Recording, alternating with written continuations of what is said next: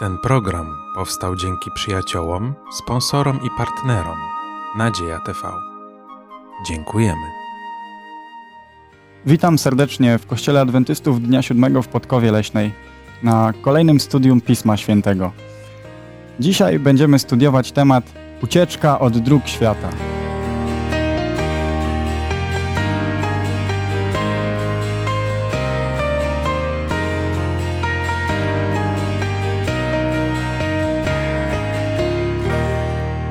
Razem ze mną w studiu są dzisiaj Grzegorz, Piotr i Zbyszek. A ja mam na imię Damian. Grzegorz, chciałbym Ciebie na początku poprosić o modlitwę. Panie nasz, kochany święty Ojcze, teraz jak będziemy studiować Twoje słowo, prosimy, abyś nas prowadził, abyś objawiał nam swoje prawdy, abyś, Panie, oświecał nasze umysły i dawał nam zrozumienie. Prowadź nas w lepszym poznaniu Ciebie. Przez imię Chrystusa, Pan naszego, o to prosimy. Amen. Amen. Chciałbym, abyśmy teraz po modlitwie rozpoczęli nasze dzisiejsze spotkanie, nasze studium od przeczytania dwóch fragmentów zapisanych w Księdze Przypowieści. Jest to rozdział 11, wersety 4 i 28. Bogactwa nie pomogą w dniu gniewu, ale sprawiedliwość ocala od śmierci. Oraz kto ufność pokłada w swych bogactwach, ten upadnie, a sprawiedliwi będą zielenić się jak latorośl. No i właśnie, dzisiaj bogactwa są czymś, w czym ludzie bardzo często pokładają nadzieję, a przynajmniej dopóki kiedy to nasze życie się toczy, dopóki żyjemy, kiedy mamy więcej tych pieniędzy, to wydaje się, że jest łatwiej. Wydaje się, że pewne rzeczy możemy załatwić za ich pomocą. Jednak Pismo Święte mówi o tym, że tym ostatecznym dniu, w tej ostatecznej sprawie, jaką jest życie lub śmierć, bogactwa na nic się człowiekowi nie zdadzą. Kiedy Jezus Chrystus chodził tutaj po ziemi, szatan wielokrotnie i na różne sposoby próbował skusić go do jakiegoś grzechu, próbował złapać go na czymś, aby Chrystus upadł. Jednak jak czytamy Pismo Święte, jak czytamy te sprawozdania, jakie mamy tutaj napisane, wychodzi na to, że mu się nie udało. Chrystus jest jedynym, który nigdy żadnego grzechu nie popełnił. Ale nie tak sprawa ma się, jeśli chodzi o nas, jeśli chodzi o każdego człowieka. Chciałbym Wam zadać jedno pytanie, takie na początek, na rozgrzewkę, jak już dotykamy tego bogactwa, bo właśnie często mówi się, że bogaty, bogatemu znacznie trudniej być zbawionym. Czy jest to prawda? Czy myślicie, że to ma jakąś podstawę, to ma jakiś sens? Nie jestem bogaty, Mhm. więc tak naprawdę ciężko powiedzieć z doświadczenia. Nie mam jakichś tam dylematów, a być może my wszyscy myślimy, że tak naprawdę bogaci to są jacyś tam ludzie gdzieś w Stanach czy na Zachodzie żyjący, mający wielkie wille i dużo pieniędzy. Ale byłem parę lat temu w Indiach. Mhm. I naprawdę to był dla mnie wielki szok kulturowy, bo widziałem masę ludzi śpiących na ulicy, myjących się w kałużach. Jak chodziłem po tych wsiach, to tam jakby czas się zatrzymał. Domy gliniane, ludzie orają wołami, ręcznie wszystko robią. I wiecie, i wtedy zacząłem doceniać to, co tak naprawdę mam. I poczułem się e, bogaty. I, i tak, taka refleksja naszła e, mnie, że tak naprawdę w naszym życiu, chociaż my może nam się wydawać, że nie jesteśmy bogaci, ale w porównaniu do naprawdę większości świata jesteśmy. I to bogactwo, te rzeczy materialne, które mamy, z jednej strony są bardzo dobre i w nich samych nie ma nic złego. Mhm. Ale z drugiej strony, ile one nam czasu zabierają? Ile myśli? Ile wysiłku? Ile naszych jakby pragnień? Walczymy o to często, aby mieć, aby coś zdobyć, a nie myślimy o naszych bliskich, nie myślimy o rodzinie, czasami o naszej żonie, o tych ludziach, którzy naprawdę powinni być ważni. Mhm, dziękuję. Czyli zwracasz uwagę na to, że my często właśnie patrzymy na tych, którzy są znacznie bogatsi od nas, że to są ci bogaci, a my jesteśmy ci biedni, prawda? Ale właśnie to dużo zależy od tej perspektywy, z jakiej się patrzy na rzeczywistość. Ale właśnie myśl, jaką chciałbym tutaj podkreślić, która jest zapisana mm, też w pierwszym liście do Tymoteusza, w szóstym rozdziale i dziesiątym wersecie, Piotrze, mógłbym Ciebie poprosić o przeczytanie tego fragmentu? Korzeniem bowiem wszelkiego zła jest miłość do pieniędzy. Niektórzy, pragnąc ich, zboczyli z drogi wiary i poprzebijali się wieloma boleściami. Mhm, dziękuję. No i to jest właśnie ta myśl tutaj, którą Grzegorz też podkreślił. Pismo Święte nie mówi o tym, że problemem jest samo w sobie bogactwo, prawda? Mm, być może moglibyśmy tutaj jakieś przykłady biblijne też przytaczać, ale miłość do tego bogactwa, to miłość do pieniędzy może stanąć na drodze między człowiekiem a Bogiem.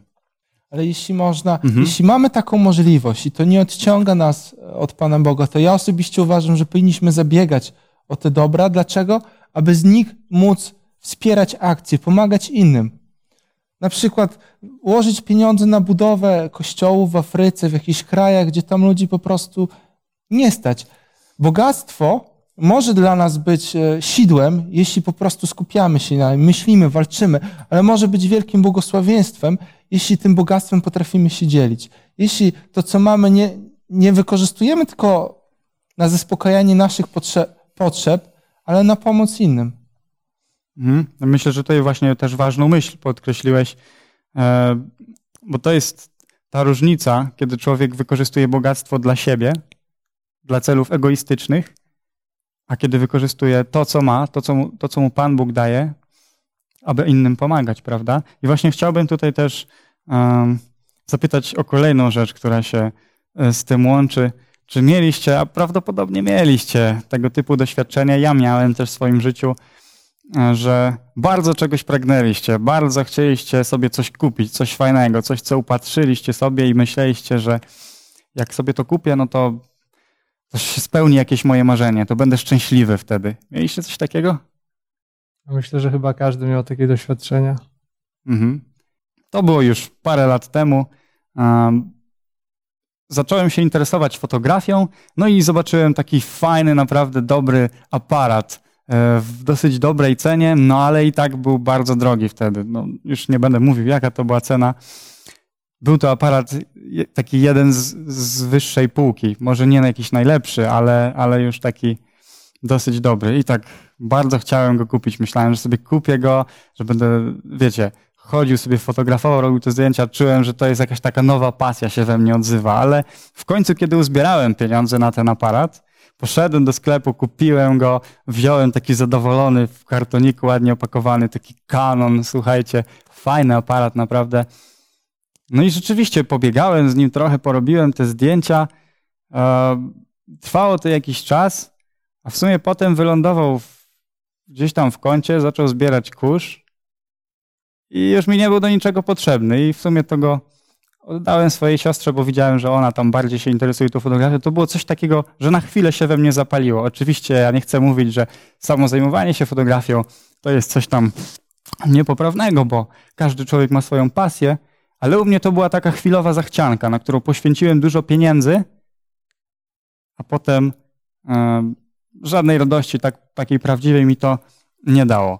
Dobrze, ale czy to znaczy w takim razie, że musimy się teraz pozbyć wszystkiego, co mamy i zostać takimi e, ascetami, takimi e, mnichami, którzy nic właściwie swojego nie posiadają? Odnieśmy się to jakoś do takiego praktycznego, codziennego życia. Piotrze, ty masz rodzinę, może chciałbyś coś powiedzieć? Rzeczywiście to jest bardzo ciekawe pytanie i kiedy patrzymy sobie na takie skrajne przypadki, kiedy ktoś ma bardzo dużo pieniędzy albo bardzo mało pieniędzy, no to może łatwo jest jakoś tak do tego się odnieść. Natomiast wydaje mi się, że największa pułapka tkwi w takiej szarej codzienności, kiedy tak naprawdę wiemy, że mając rodzinę, musimy o nią dbać. Kiedy, kiedy mamy rodzinę, pewne obowiązki, musimy też pracować i zarabiać te pieniądze musimy na coś je wydawać. E, Czasem to są rzeczy tańsze, czasem są to rzeczy droższe. Warto też jest mieć dobry aparat, kiedy ma się rodzinę, prawda? I niekoniecznie jest w tym coś złego. Natomiast e, kiedy zapominamy o tym, co jest najważniejsze, rzeczywiście możemy powoli odwrócić się od właśnie tego, co, co jest nam najbardziej potrzebne, co najważniejsze i się zgubić. Mhm.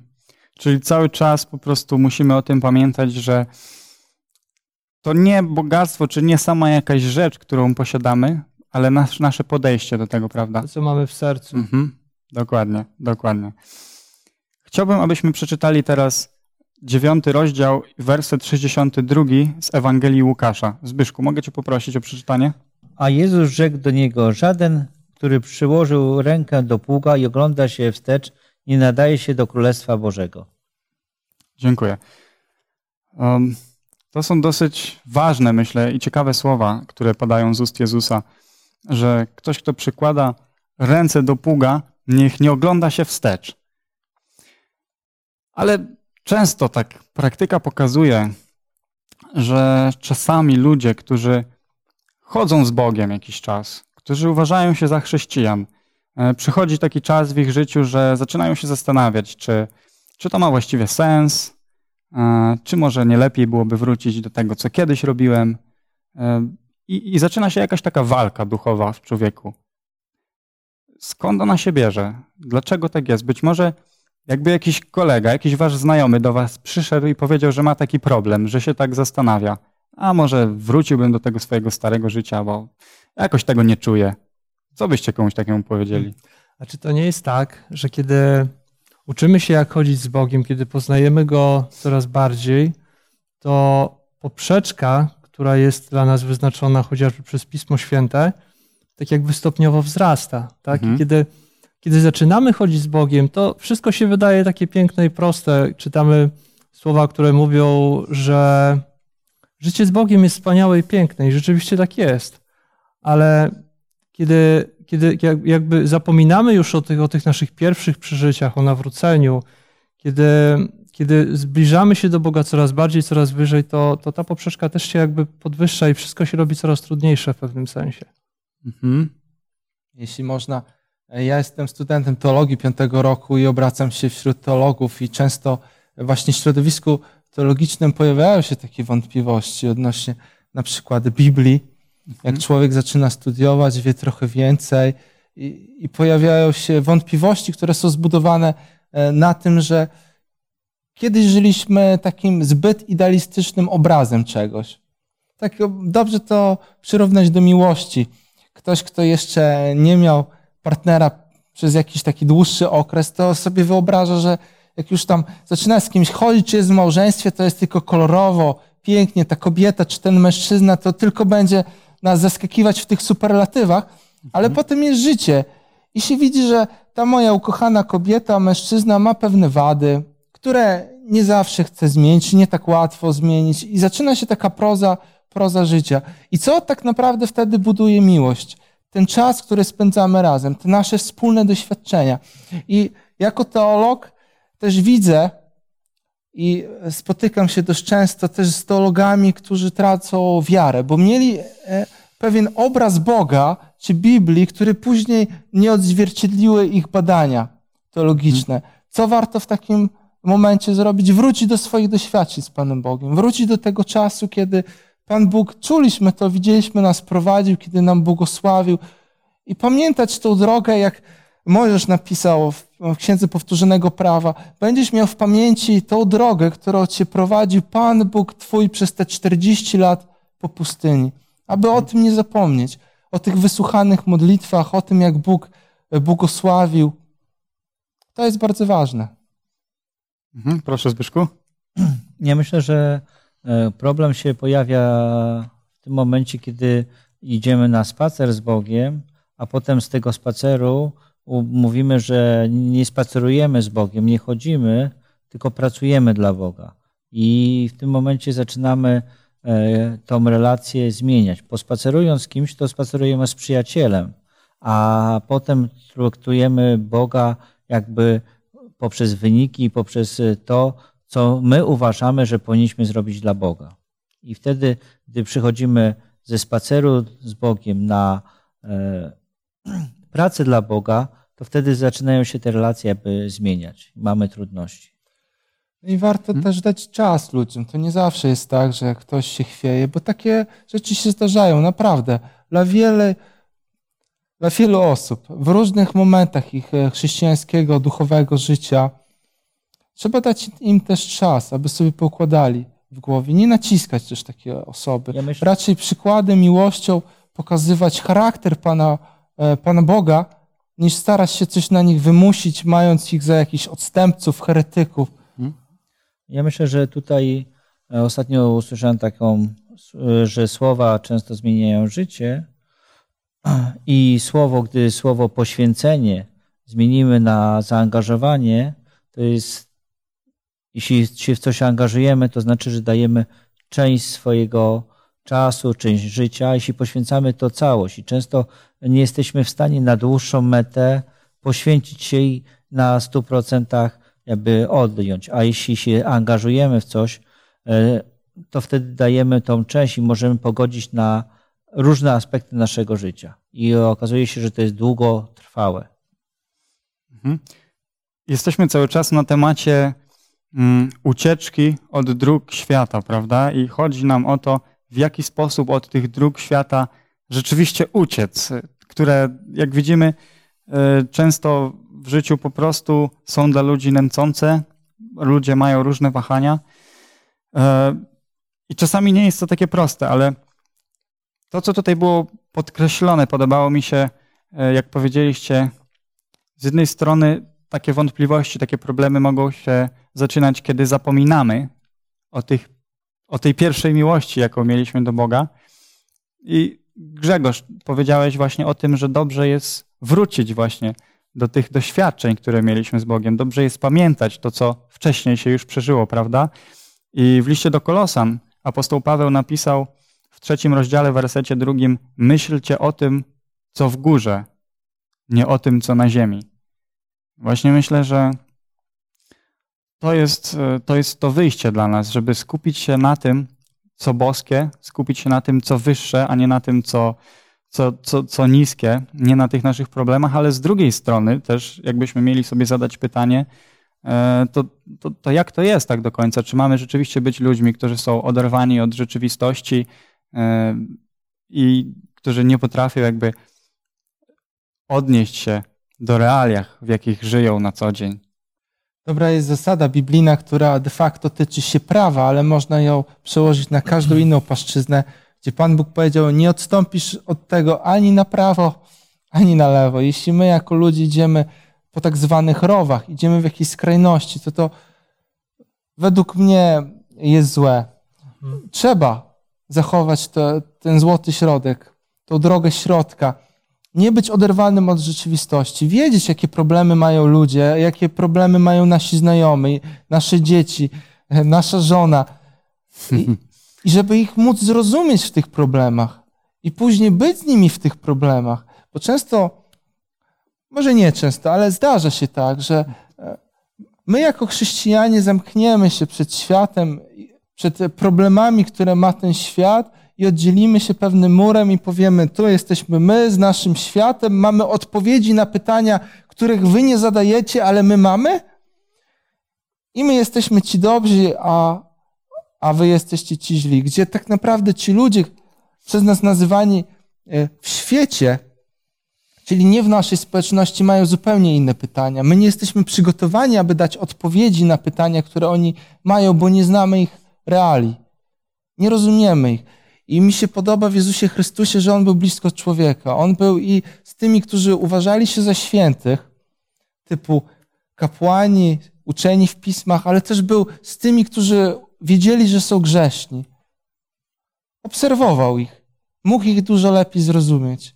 I to jest przykład dla nas, abyśmy byli wśród ludzi, abyśmy słuchali głosu ludzi, też głosu języka tych ludzi spoza, spoza naszej społeczności, jak oni przemawiają, i później mogli odpowiedzieć na ich, e, na, jakieś, na ich problemy, na ich pytania, które mają. Mhm, dziękuję Tobie za wypowiedź. Piotrze, chciałeś też coś dodać? Rzeczywiście tutaj e, ja też mogę powiedzieć, że taką jedną z najbardziej niesamowitych rzeczy, które widzę w Piśmie Świętym, to jest to, że, że Pismo Święte jest właśnie praktyczne i nie, nie nawołuje, nie zachęca nas do żadnych skrajności, ale buduje pewną równowagę. Tak? I tutaj, e, tutaj też Zbyszek powiedział, myślę, że bardzo ważną, ważną rzecz, bo z jednej strony jako chrześcijanie potrzebujemy spędzać czas z Bogiem, potrzebujemy mieć z Nim relacje, E, potrzebujemy też go poznawać i, i potrzebujemy go poznawać przez modlitwę i przez czytanie Pisma Świętego, tak? Ale potrzebujemy też w sposób praktyczny coś zrobić z tą wiedzą, z tą, z tą relacją, którą, którą budujemy z Bogiem. Potrzebujemy się zaangażować. To jest bardzo ważne, dlatego że jeżeli któregoś z tych elementów e, zabraknie lub e, będzie jakby zbyt wiele w stosunku do, do poprzednich, to, to zawsze to nas prowadzi do pewnej nierównowagi. I to, to nie działa dobrze. Tutaj Mhm. mogę taki przykład dać, że Mhm. często mówimy, że e, często czy rodzice są niezadowoleni z, z dzieci, mówią tak, no poświęciłem mu całe życie. I właściwie to znaczy, że nie żyli swoim życiem, tylko żyli życiem tych dzieci. A gdyby powiedzieli, że zaangażowali się w, w ich życie, sprawdzili, jakie mieli potrzeby i żyli swoim życiem, i obok by zaangażowali się w życie dzieci, to wtedy jest to prawidłowa relacja. A jeśli żyli tylko życiem dzieci, bo często kobieta tak, to cze- akurat kobietom często się tak zdarza, że żyją cały czas dzie- y, dziećmi i potem dziecko odchodzi i ona właściwie patrzy, że sw- swojego własnego życia nie miała. Piotrze, tutaj podkreśliłeś też jeszcze e, jedną ważną rzecz, na, na którą też chciałbym może kilka e, chwil więcej poświęcić, bo wspominaliśmy e, do tej pory o tym, o tej relacji właśnie naszej do Boga, o myśleniu o tym, co wyższe, e, o przypominaniu sobie tych doświadczeń, jakie z Bogiem przechodziliśmy w różnych e, momentach, kiedy przychodzą trudności, kiedy przychodzą zwątpienia, ale podkreśliłeś e, kolejną rzecz, która bez której jakby nie da się obejść, nie można się obejść w naszym życiu chrześcijańskim, jest to studiowanie Pisma Świętego. Ja chciałbym przeczytać teraz Ewangelię Jana, rozdział 5, werset 39.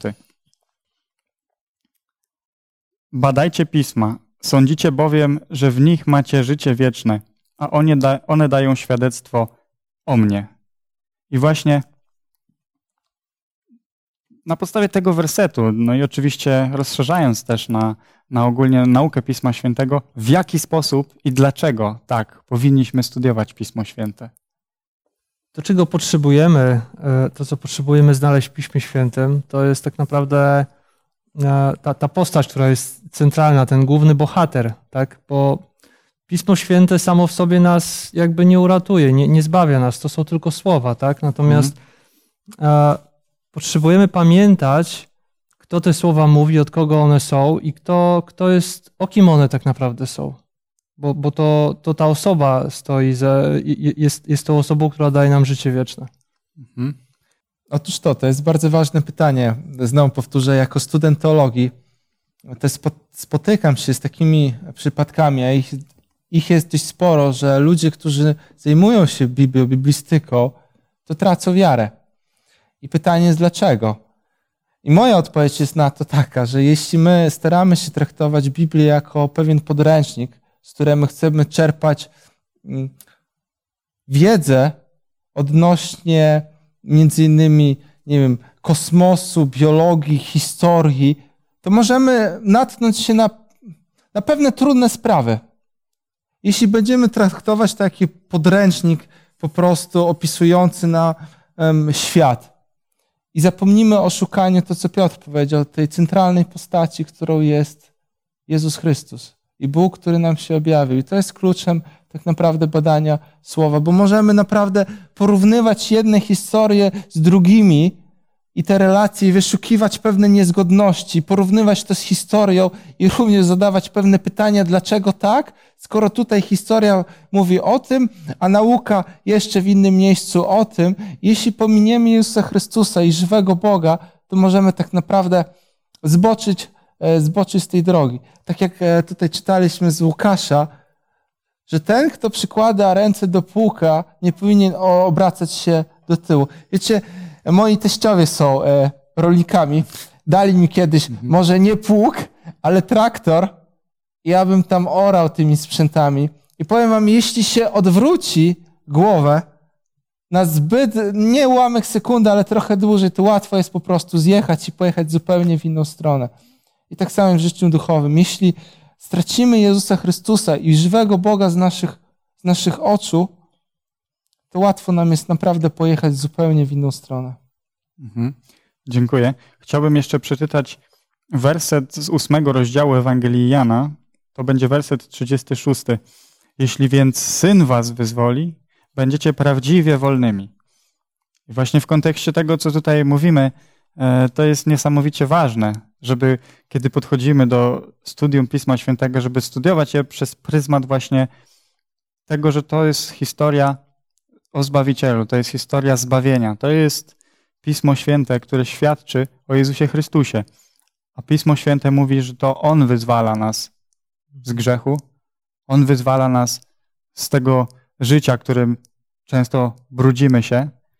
I jeżeli Jego zabraknie w tym naszym studium, no to co nam pozostaje wtedy? Nic, nic dobrego. Ale powiedzcie mi może jeszcze, w jaki sposób, jeśli, jeśli w ogóle można to jakoś zdefiniować, w jaki sposób to wyzwolenie, o którym tutaj jest napisane, odbywa się?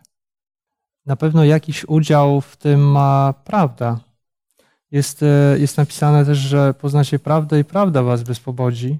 Hmm. Więc e, jakkolwiek możemy nie rozumieć do końca, może dlaczego to jest takie ważne, to w co wierzymy, jak wierzymy, to z jakiegoś powodu e, Bóg umieścił te słowa w Piśmie Świętym i to, ta, ta prawda jest bardzo ważna. Mhm, dziękuję. Jeśli można, być może możemy podawać różne rzeczy, z których nas Bóg wyzwolił czy wyzwala, ale ja to odnoszę tak z mojego własnego doświadczenia do, do strachu.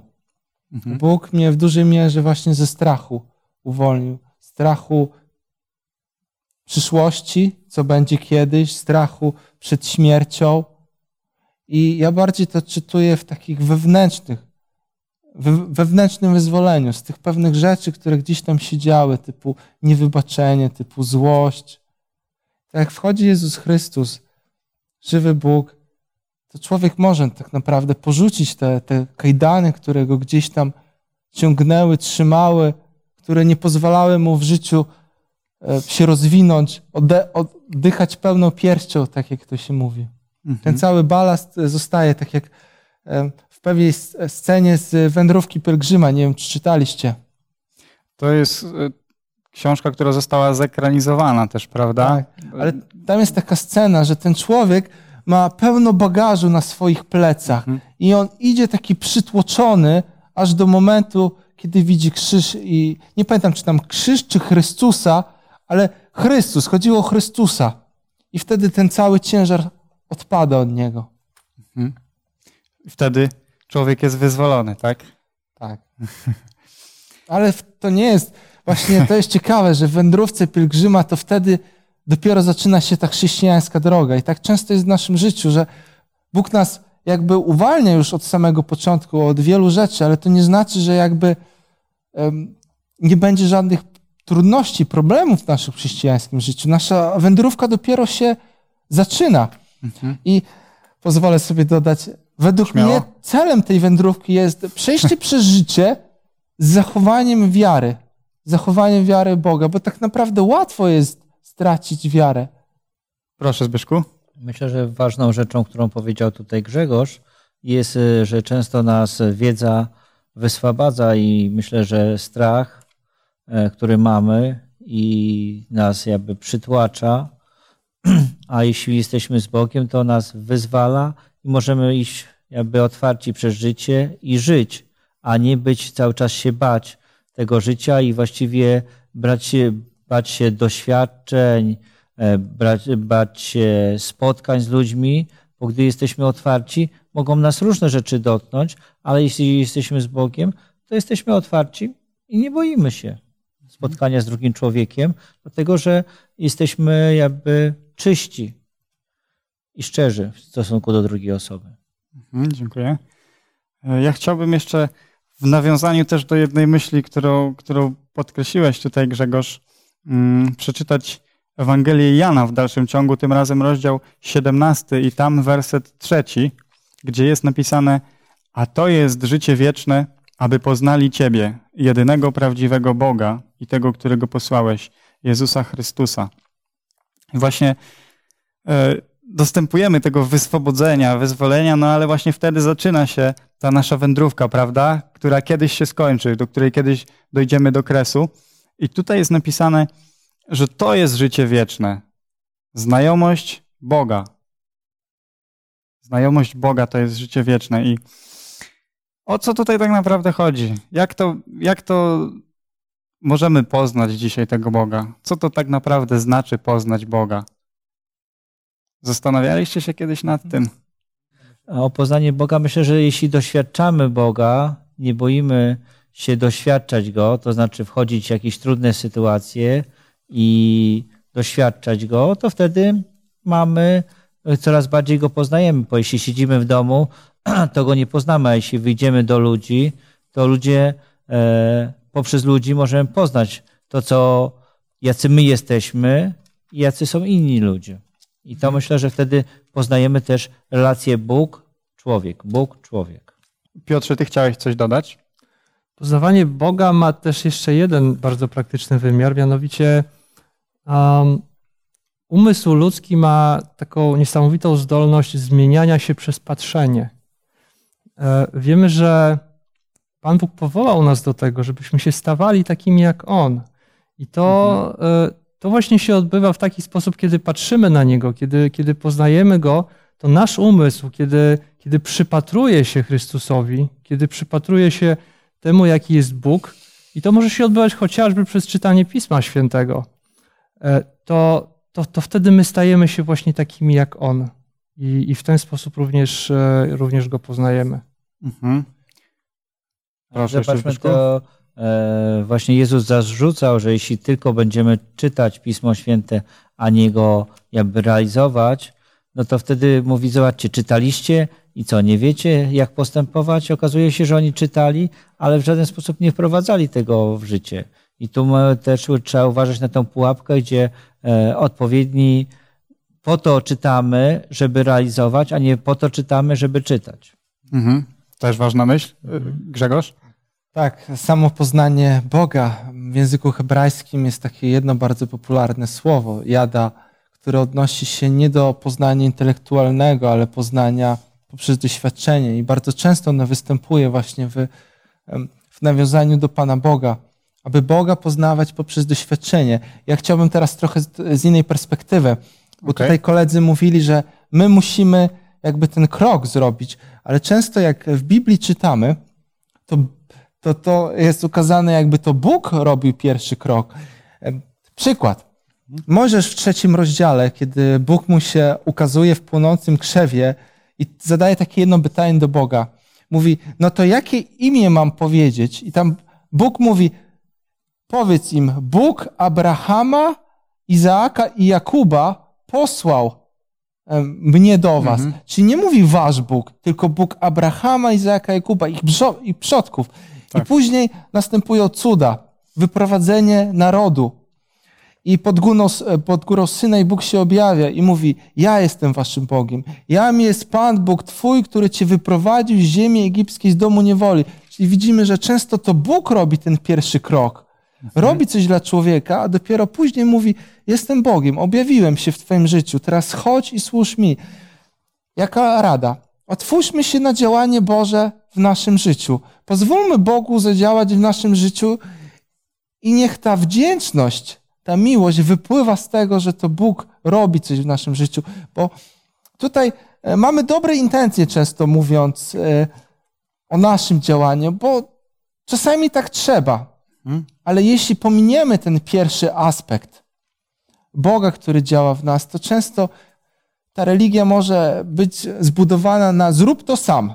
Zrób to sam. A trzeba robić to z Duchem Świętym. Ale pozwolić Bogu, aby zbudował to w nas. Ale pamiętajmy jeszcze o jednej rzeczy, że często mówimy, bo ja poznałem Boga. A przecież szatan też poznał Boga i nasza reakcja na tę sytuację. Czy szatan nie zna Boga? Bardzo dobrze go zna. Mhm. I zobaczcie, jaka inna reakcja. Więc to, że ktoś powie, że on zna Boga, oczywiście, ale czy to oznacza, że od razu jest, y, chodzi z Bogiem, przebywa i jest po Bożej myśli? Szatan był, zna Boga, prawda? A jednak jego reakcja jest całkowicie inna, całkowicie w innym kierunku poszła. Mhm. No wydaje się właśnie, że dlatego to poznanie Boga też w Biblii hebrajskiej jest określone przez to słowo y, jada, że ono nie polega na intelektualnym poznaniu jakimś, że, że jest ktoś taki jak Bóg, y, ale raczej jest to coś znacznie głębszego, bo można, można wiedzieć, tak jak szatan, jak demony, że Bóg jest, prawda, ale to nic nie zmienia. Piotrze. Chciałbym przeczytać e, fragment z Psalmu 119, Mhm. wersety 9-11, który w zasadzie chyba bardzo dobrze podsumowuje to, o czym teraz tutaj rozmawialiśmy. W jaki sposób oczyści młodzieniec ścieżkę swoją, gdy zachowuje się według Twego słowa? Z całego serca Cię szukam, nie pozwól mi zboczyć od Twoich przykazań. W swoim sercu zachowuję Twoje słowa, aby nie zgrzeszyć przeciwko Tobie. I tutaj rzeczywiście mamy jakby te, te obie strony. Mamy, ja się całkowicie zgadzam z tym, że całe Pismo Święte tak naprawdę opisuje Boga, który szuka człowieka, prawda? I jednocześnie nawołuje nas do tego, żebyśmy mu odpowiedzieli, bo to, bo to on jest tą osobą, która nas szuka i, i prosi o to, żebyśmy go również z całego serca szukali i odpowiedzieli, chociażby przestrzegając przykazań. Mhm. E, Tutaj Zbyszku jeszcze też jedną myśl podkreśliłeś wcześniej, do której chciałbym jeszcze wrócić na chwilkę, że my możemy e, studiować pewne rzeczy, możemy się dowiadywać, ale nic z tego nie wynika, jeżeli nie przekładamy to na praktykę naszego życia, prawda? My możemy bardzo dobrze znać Pismo Święte, możemy cytować duże fragmenty na pamięć, ale jeżeli nie wyżywamy tego, co poznajemy, to nie ma to właściwie też żadnego sensu i można by spojrzeć na historię Salomona, e, prawda? I zadać sobie pytanie, e, czym, czym jest prawdziwa mądrość? Bo Salomon prosił Boga o mądrość. Pamiętacie?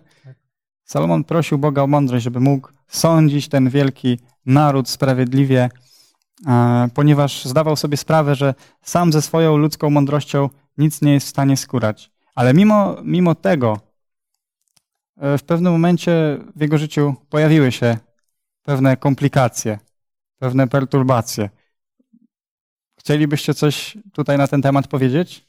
Tak, ja bym chciał jedną rzecz dodać. Mhm. Wiecie, studiując historię Kościoła chrześcijańskiego albo też innych religii, to widzimy, że wiele krwi zostało przelanych w imię Boga z Mhm. wiarą, czasami wiarą zupełnie irracjonalną, ale wiele zła się w imię Boga e, stało na, na świecie.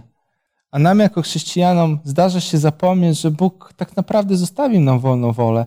I Adama i Ewę mógł już na początku przy tym drzewie poznania dobra i zła złapać za rękę i dać im wykład Mhm. mówiący o tym, do czego to doprowadzi. Jednak nie zrobił tego. Pozwolił im po- podjąć decyzję. I kiedy my jako chrześcijanie ograniczamy tę wolność innym ludziom, staramy się coś wymusić na nich, to często to prowadzi do, do złych rzeczy. Kiedy staramy się też zamknąć w Boga w pewnym naszym zrozumieniu, Pana Boga i wymagać od innych, żeby patrzyli na Boga tak dokładnie samo, jak my patrzymy, bo inaczej to, to jest coś złego, to jest herezja, to, to często prowadzi właśnie do przelewania krwi, do, do pewnych wojen. Ja myślę, że bardzo łatwo, Mhm. E, bardzo łatwo jest e, ludziom mówić, że ja będę zabijał za Jezusa, czy zabijał za Boga, a nie, nie mówić, ja umrę samemu za Boga, prawda? Łatwo jest nam zabijać, robić w imię Boga, a nie za Niego umierać, za Niego działać, za Niego robić. W drugą stronę. Niby to samo, jedno słowo się zmienia, a całkowita inna perspektywa. Tak. I pozwólmy ludziom podejmować ich własne decyzje, nawet jeśli się z nimi nie zgadzamy, nawet jeśli one się dla nas bardzo dziwne wydają, ale każdy dostał ten cenny dar życia tutaj. Ponieważ musimy się już zbliżać do końca tego studium, chciałbym na koniec przeczytać jeszcze jeden fragment Pisma Świętego, który zapisany jest w księdze Ezechiela. Jest to rozdział 36, wersety 26 i 27. I dam wam nowe serce i włożę nowego ducha do waszego wnętrza. Wyjmę serce kamienne z waszego ciała, a dam wam serce mięsiste. Włożę mego ducha do waszego wnętrza i sprawię, że będziecie chodzić według moich ustaw i będziecie przestrzegać moich sądów i wykonywać je. I to jest e, tak na zakończenie taka myśl, że jest dla nas bardzo istotne, aby studiować Pismo Święte, aby pamiętać każdego dnia o Jezusie Chrystusie, aby wspominać te rzeczy, jakie Pan Bóg dla nas robił wcześniej, ale przede wszystkim musimy pamiętać, że to Duch Święty działa w nas to, co dobre, że to Duch Święty powoduje zmiany w naszym życiu, a my jako ludzie, my nie potrafimy się zmienić. My możemy jedynie poddać się pod Jego działanie. Zbyszku, poproszę Ciebie o modlitwę końcową. Dziękujemy Ci Boże za to, że mogliśmy się tu spotkać, za to, że studiowaliśmy Twoje Słowo Boże i prosimy o błogosławieństwo na następny tydzień. Przez Jezusa Chrystusa. Amen. Amen. A ja chciałbym jeszcze Państwa zaprosić na następne studium, którego tytuł będzie brzmiał Szafarze po Edenie. Dziękuję za wysłuchanie.